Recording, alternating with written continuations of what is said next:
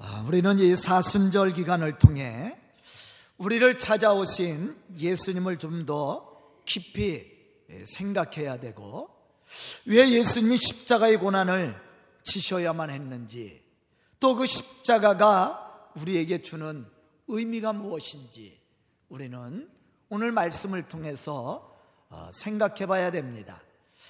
아, 지난주에도 마찬가지로 제가 아, 이번 주에는 십자가에 대해서 어, 설교를 해야 되겠다 이렇게 예, 마음을 먹고 있었는데 또 우리 성가대에서 아, 십자가에 대한 찬양을 해줘서 제 설교를 돕는 것 같아서 너무 어, 감사했습니다. 예배소서 2장 14절로부터 17절에 보면 바울은 십자가가 우리에게 주는 참된 의미가 무엇인지를 우리에게 말해주고 있습니다. 그 첫째는 우리의 죄와 허물로 인해서 하나님과 원수가 되고 하나님과 영적 교제를 이룰 수 없도록 하나님과 우리의 사이를 가로막고 있었던 죄의 담을 예수님이 십자가의 죽으심으로 말미암아 완전히 허물어 주었다라는 거예요. 사실 우리가 하나님과 영적 교제를 이루어야 되는데 하나님과 우리 사이를 가로막고 있었던 담이 있었습니다. 그것을 우리는 죄라고 그러죠. 죄의 담이 하나님과 우리 사이를 가로막고 있어서 하나님과 영적 교제를 이룰 수 없도록 막고 있었다라는 거예요. 그런데 예수님께서 이 죄의 담을 어디서 헐으셨어요? 십자가죠. 십자가에서 죄의 담을 허심으로 말미암아 우리가 하나님과 영적 교제를 이룰 수 있도록 은혜를 베풀어 주었다라는 거예요. 그것이 바로 예수 그리스도의 십자가의 사건이었다라는 것이죠. 그리고 또 하나는 우리로 하여금 하나님과 화목하게 하시려고 하나님과 원수가 되었던 우리의 모든 죄의 모습을 예수님이 십자가의 죽으심으로 말미암아 소멸하셨고 하나님 안에 참된 평안을 누릴 수 있는 은혜를 우리에게 베풀어 주었다라는 거예요. 뿐만 아니라 이제 우리가 예수 그리스도의 십자가의 사랑을 통해 구원의 축복을 받은 믿음의 사람으로 예수 안에서 참된 평안과 축복을 우리가 얻게 되었고 더 나아가서는 그 복음의 역사를 이룰 수 있는 은혜를 우리에게 허락해 주었다라는 것입니다. 이 모든 은혜가 어디서부터 본 거예요? 바로 예수 그리스도의 십자가의 사랑으로부터 왔다라는 사실이죠. 여기서 우리는 왜 십자가가 구원을 받는 믿음의 사람들에게 하나님의 능력이 되고 축복이 되는지를 발견할 수가 있습니다. 마태복음 26장 69절로부터 75절에 보면 우리는 예수님을 모른다고 부인하는 베드로의 모습을 발견할 수가 있죠. 죽기까지 따르겠다고 약속했던 베드로가 예수님의 고난의 십자가를 지실 때 모른다고 부인을 했어요. 그런데 사도행전 2장 36절에 보면 사람들 향해 담대히 예수 그리스도의 십자가를 말하면서 너희가 십자가에 못 박은 이 예수를 하나님이 주와 그리스도가 되게 하셨음을 선포하고 있습니다. 전혀 다른 모습이죠. 그런데 놀라운 것은 예수 그리스도의 십자가를 부인하고 두려움과 공포 속에 있었던 베드로와 제자들이 십자가의 사건을 통해 제사함과 구원의 기쁨을 체험하고 오순절 사건을 통해 예수 그리스도의 십자가의 참 의미를 깨닫게 되었을 때 그들은 십자가를 통해 베풀어 주신 하나님의 크신 은혜의 기쁨과 축복을 경험할 수 있게 되었다라는 거예요. 더 나아가서는 담대히 십자가를 증거함으로 많은 사람들에게 감동을 주는 믿음의 사람이 되었다라는 사실입니다.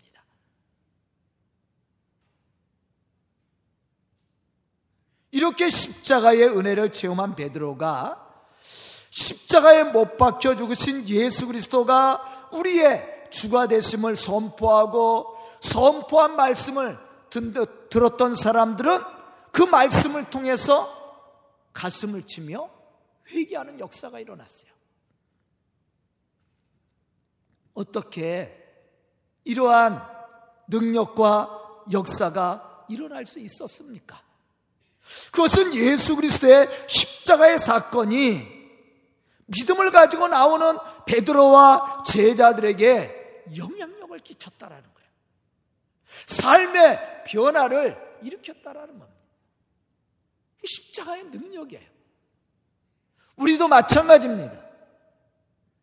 우리도 예수 그리스도의 그 십자가의 사건을 통해서 제사하며 은총과 구원의 은혜가 있기 때문에 우리가 이 자리에 나와 있는 거 아니에요?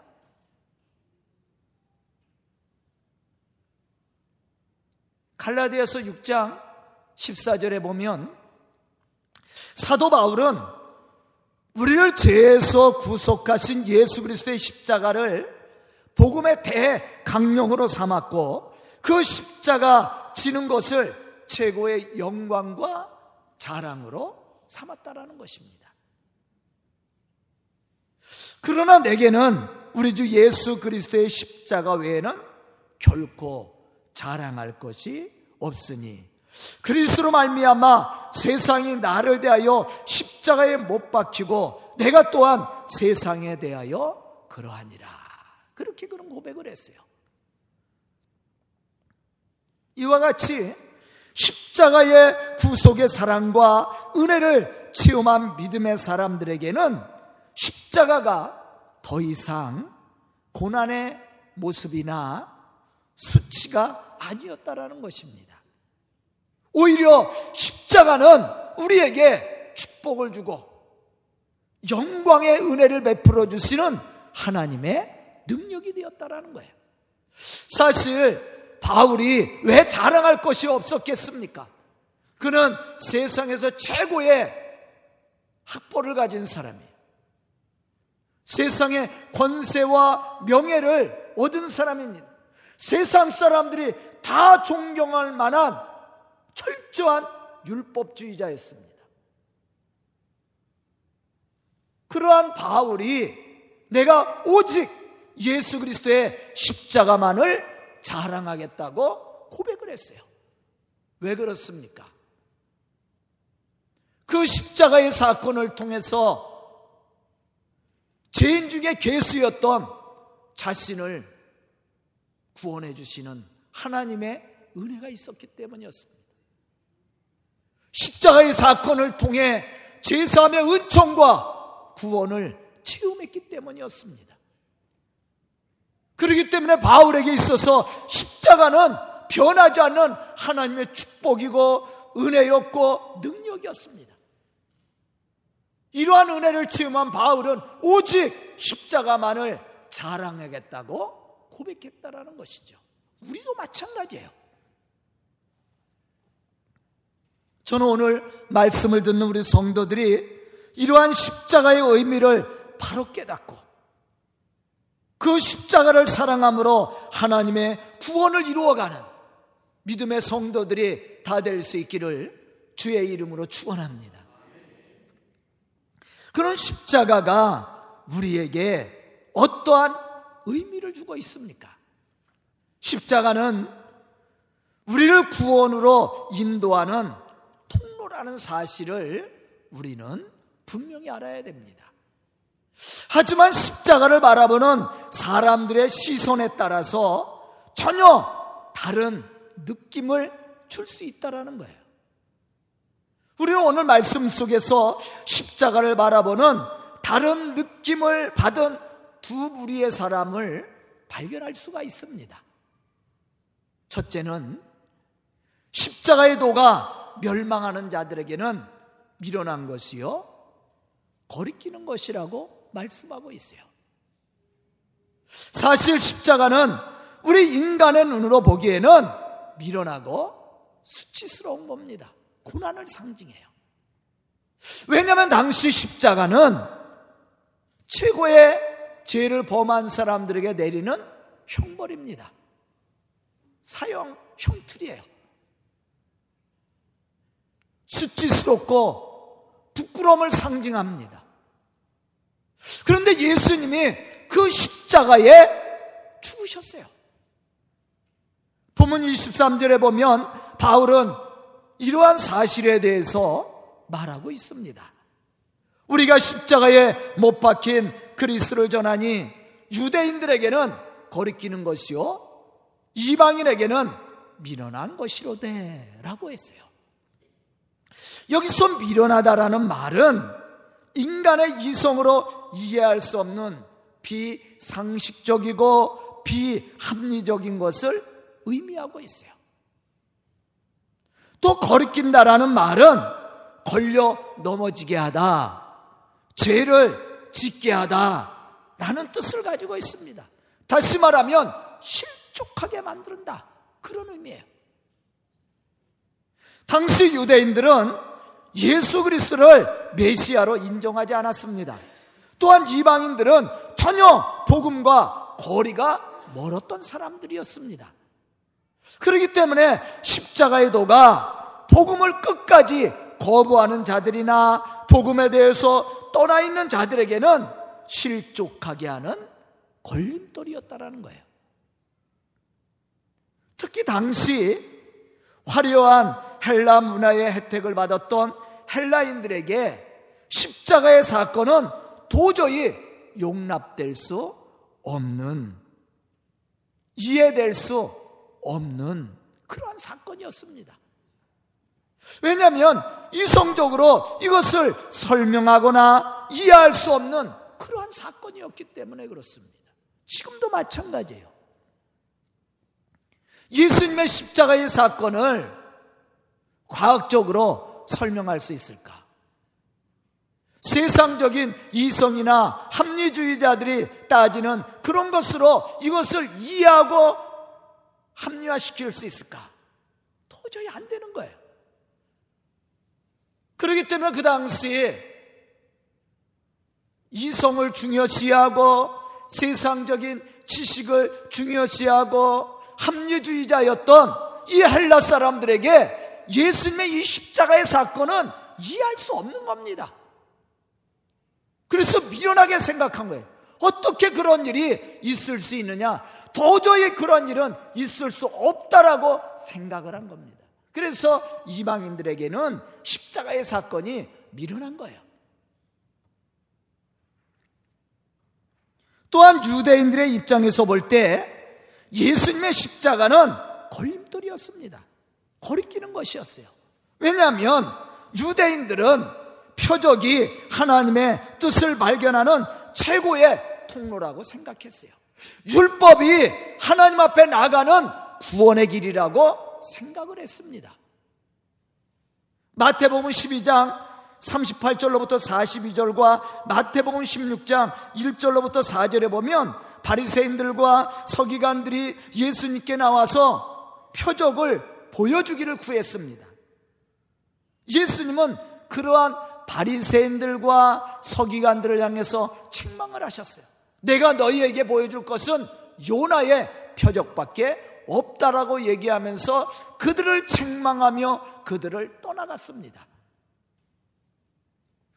왜 예수님이 바리새인들과 서기관들의 요청을 거절하고 그들을 책망하며 그들을 떠나갔습니까? 그들은 표적을 구했지만 예수님은 이미 그들에게 많은 표적을 보여주었습니다. 하지만 그들은 예수님의 표적을 보았음에도 불구하고 예수님을 메시아로 영접하지 않았다라는 사실이에요. 오히려 더 많은 표적을 요구합니다. 결국 이들은 예수님의 십자가의 도는 믿지 않으면서 표적을 구했던 그러한 자들이었습니다. 이러한 유대인들에게 예수님의 십자가는 넘어지게 하는 걸림돌이었다라는 사실이에요. 또 예수님께서 주장했던 내용이 뭐예요? 율법으로는 구원을 받을 수 없다라는 거예요. 유대인들에게 입장에서는 자신들이 선민이고 또 자신들만이 구원받은 택함 받은 백성이라고 생각했어요. 그런데 예수님의 복음은 그게 아니었습니다. 십자가의 복음은 그게 아니었어요. 누구나 믿기만 하면 구원받는다고 얘기했습니다. 그 당시에 세리도 장기도 소외당한 세상 사람들도 이방 사람들도 누구나 다 구원받을 수 있다라고 얘기했어요. 그러니 예수님의 십자가의 사건은 유대인들에게는 거리낌이 된 거예요. 걸림돌이 된 겁니다.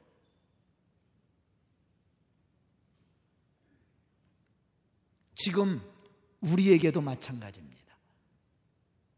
예수가 그리스도심을 믿고 예수 그리스도의 십자가의 사건을 통해 제사함과 구원의 은혜를 체험한 믿음의 사람들에게 십자가는 하나님의 능력이고 축복입니다.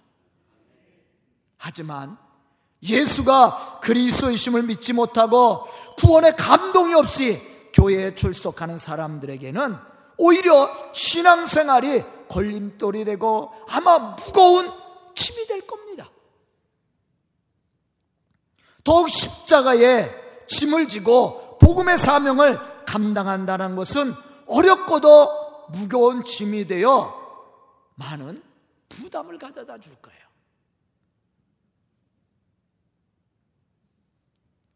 이 자리에는 없을 거라고 저 생각합니다. 예배가 부담스럽고 짐이 됩니까? 우리가 주의 복음을 위해서 사는 것이 어렵고 힘든 무거운 짐이 되고 있습니까? 이유는 믿음이 없어서 그래요. 십자가의 사건을 잘 깨닫지 못했기 때문에 그렇습니다. 하지만 십자가의 사랑과 은혜를 바로 알고 깨달은 사람은 그렇지 않습니다. 예수님의 제자들도 마찬가지였습니다. 하지만 그들이 십자가의 사건을 통해 우리에게 베풀어 주신 하나님의 크신 사랑을 깨닫게 되었을 때 용기 있는 믿음의 사람으로 고난을 두려워하거나 부끄러워하지 않고 담대히 복음을 전하는 믿음의 사람들이 되었다라는 거예요. 오히려 고난을 기쁨으로 여겼다라는 것입니다. 이것이 바로 예수 그리스도의 십자가의 은혜를 체험한 믿음의 사람들의 모습이에요. 로마서 1장 16절에 보면 바울은 이렇게 고백하고 있습니다. 내가 복음을 부끄러워하지 아니하노니 이 복음은 모든 믿는 자들에게 주시는 하나님의 능력이 됨이라. 먼저는 유대인에게요. 그리고 헬라인에게로다. 복음에는 하나님의 의가 나타나서 믿음으로 믿음에 이르게 하나니 기록된 바 오직 의인은 믿음으로 말미암아 살리라. 믿음이 있는 자들에게 십자가는 고난이 아니라 부끄러움이 아니라 능력이고 지혜이고 축복입니다. 바울도 분명하게 우리에게 말씀해 주고 있어요.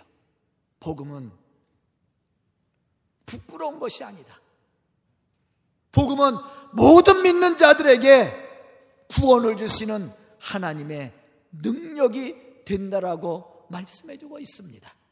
저는 오늘 말씀을 듣는 우리 성도들이 이 사순절 기간을 통해서 더욱 우리를 위해 십자가의 고난을 지신 예수 그리스도를 느끼고 믿음으로 바라보며 그 십자가의 축복과 영광을 누릴 수 있는 믿음의 사람, 능력의 사람들이 될 수 있기를 주의 이름으로 축원합니다. 둘째는 십자가의 도가 구원을 받은 사람들에게는 하나님의 능력이 되었다라는 사실입니다. 갈라디아서 3장 13절에 보면 이렇게 말씀하고 있습니다. 그리스도께서 우리를 위하여 저주를 받은 바 되사 율법의 저주에서 우리를 속량하셨으니 기록된 바 나무에 달린 자마다 저주 아래 있는 자라 하였습니다.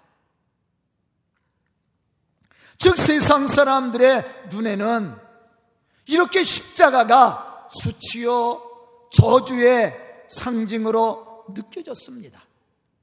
그러나 십자가에 참된 의미와 구속의 은혜를 체험한 믿음의 사람들에게 십자가가는 결코 수치와 저주의 상징이 아니라 축복이요 하나님의 능력이었다라는 사실입니다.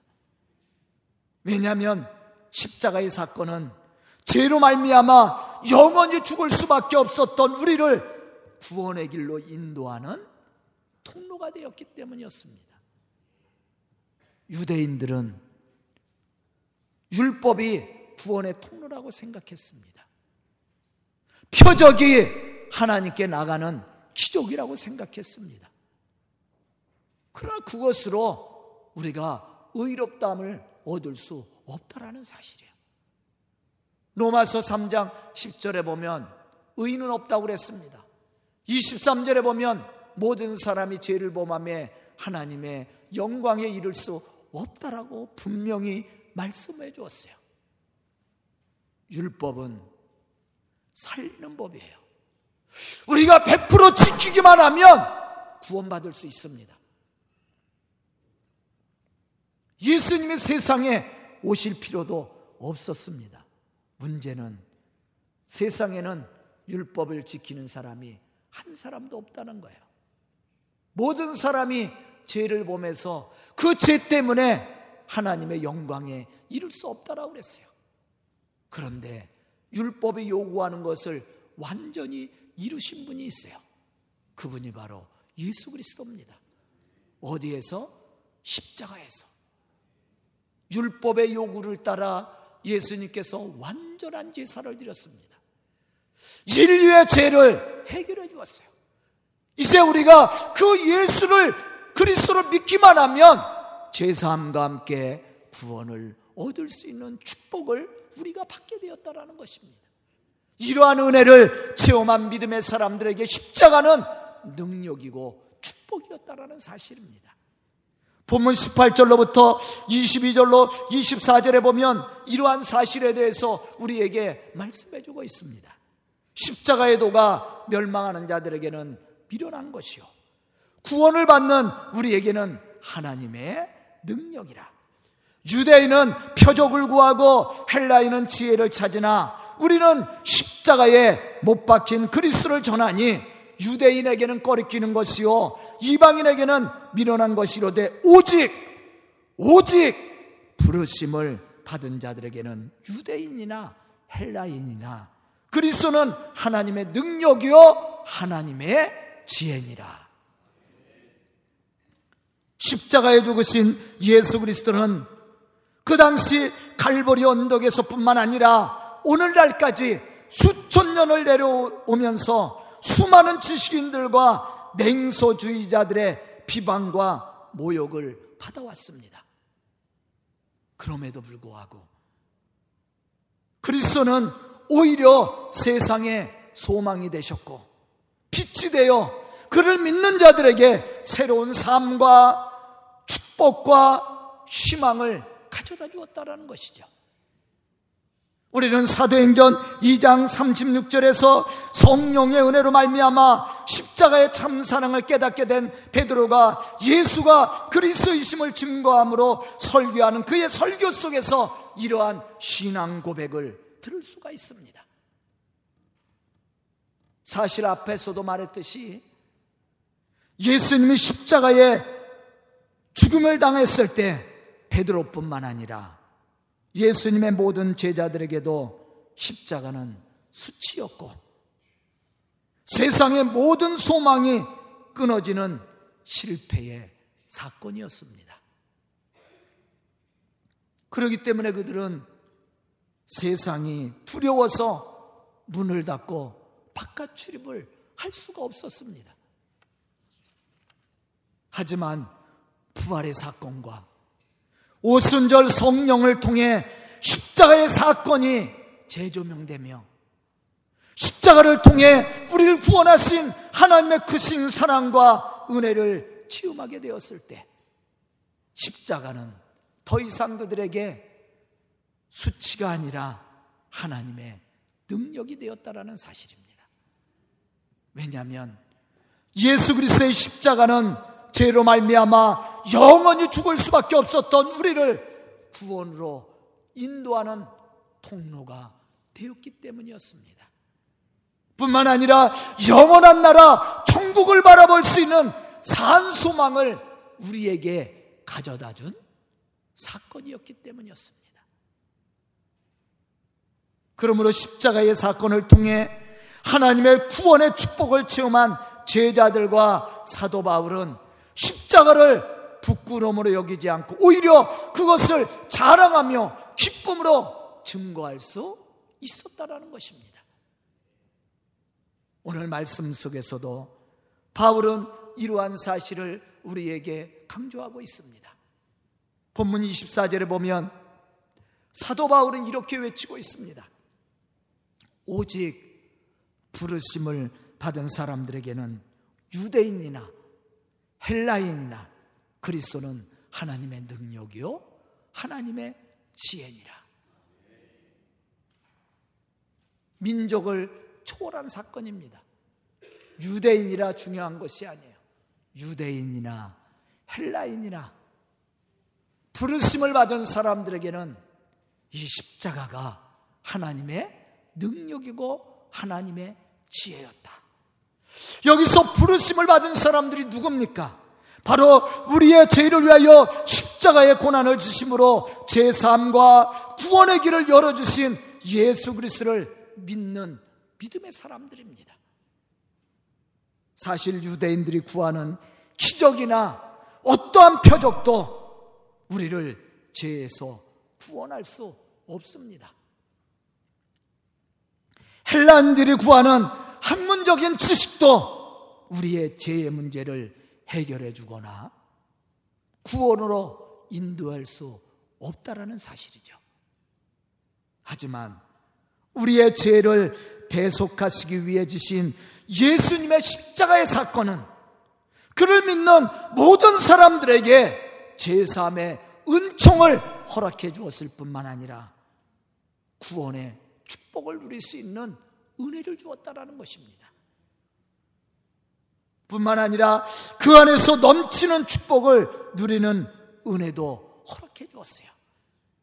그렇기 때문에 예수 그리스도를 믿는 믿음의 사람들에게 십자가는 하나님의 능력이 되고 최고의 영광이 되고 자랑이 되는 겁니다.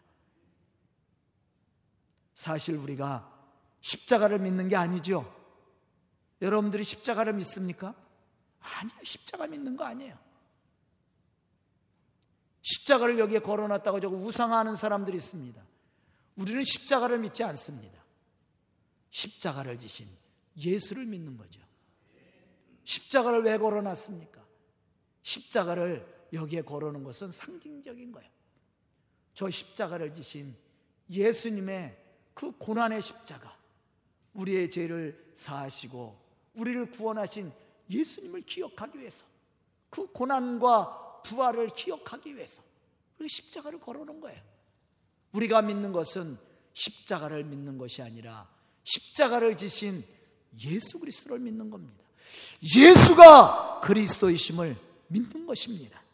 저는 오늘 말씀을 듣는 우리 성도들이 이 사순절 기간에 더욱 십자가의 참 의미를 깨닫고 십자가를 통해서 우리에게 베풀어 주신 하나님의 그 놀라운 은혜를 체험한 믿음의 사람으로 예수 그리스도의 십자가를 증언하고 하나님의 구원을 이루어가는 그러한 믿음의 성도들이 또한 우리 교회가 될 수 있기를 주의 이름으로 축원합니다. 기도드리겠습니다. 은혜로우신 아버지 하나님 감사와 찬송을 드립니다. 이 시간 말씀을 듣고 결단하며 주의 거룩한 역사를 이루어 나갈 우리 성도들에게 은혜를 베풀어 주시옵소서. 우리 성도들을 통해 교회가 부흥되어 나갈 뿐만 아니라 세상에 죽어가는 영혼들이 하나님의 구원의 판열에 들어올 수 있도록 축복하여 주시고 먼저 구원받은 우리가 그 복음의 사명을 감당함으로 하나님의 구원 역사를 이루어 나갈 수 있는 믿음의 사람들이 되게 하여 주시옵소서. 이 시간 말씀을 듣고 결단한 우리 성도들 참으로 십자가의 사랑을 깨닫고 그 사랑의 축복을 가지고 주의 거룩한 복음의 역사를 이루어갈 수 있도록 축복하여 주시옵소서. 예수님의 이름 받들어 축복하며 기도드리옵나이다. 아멘.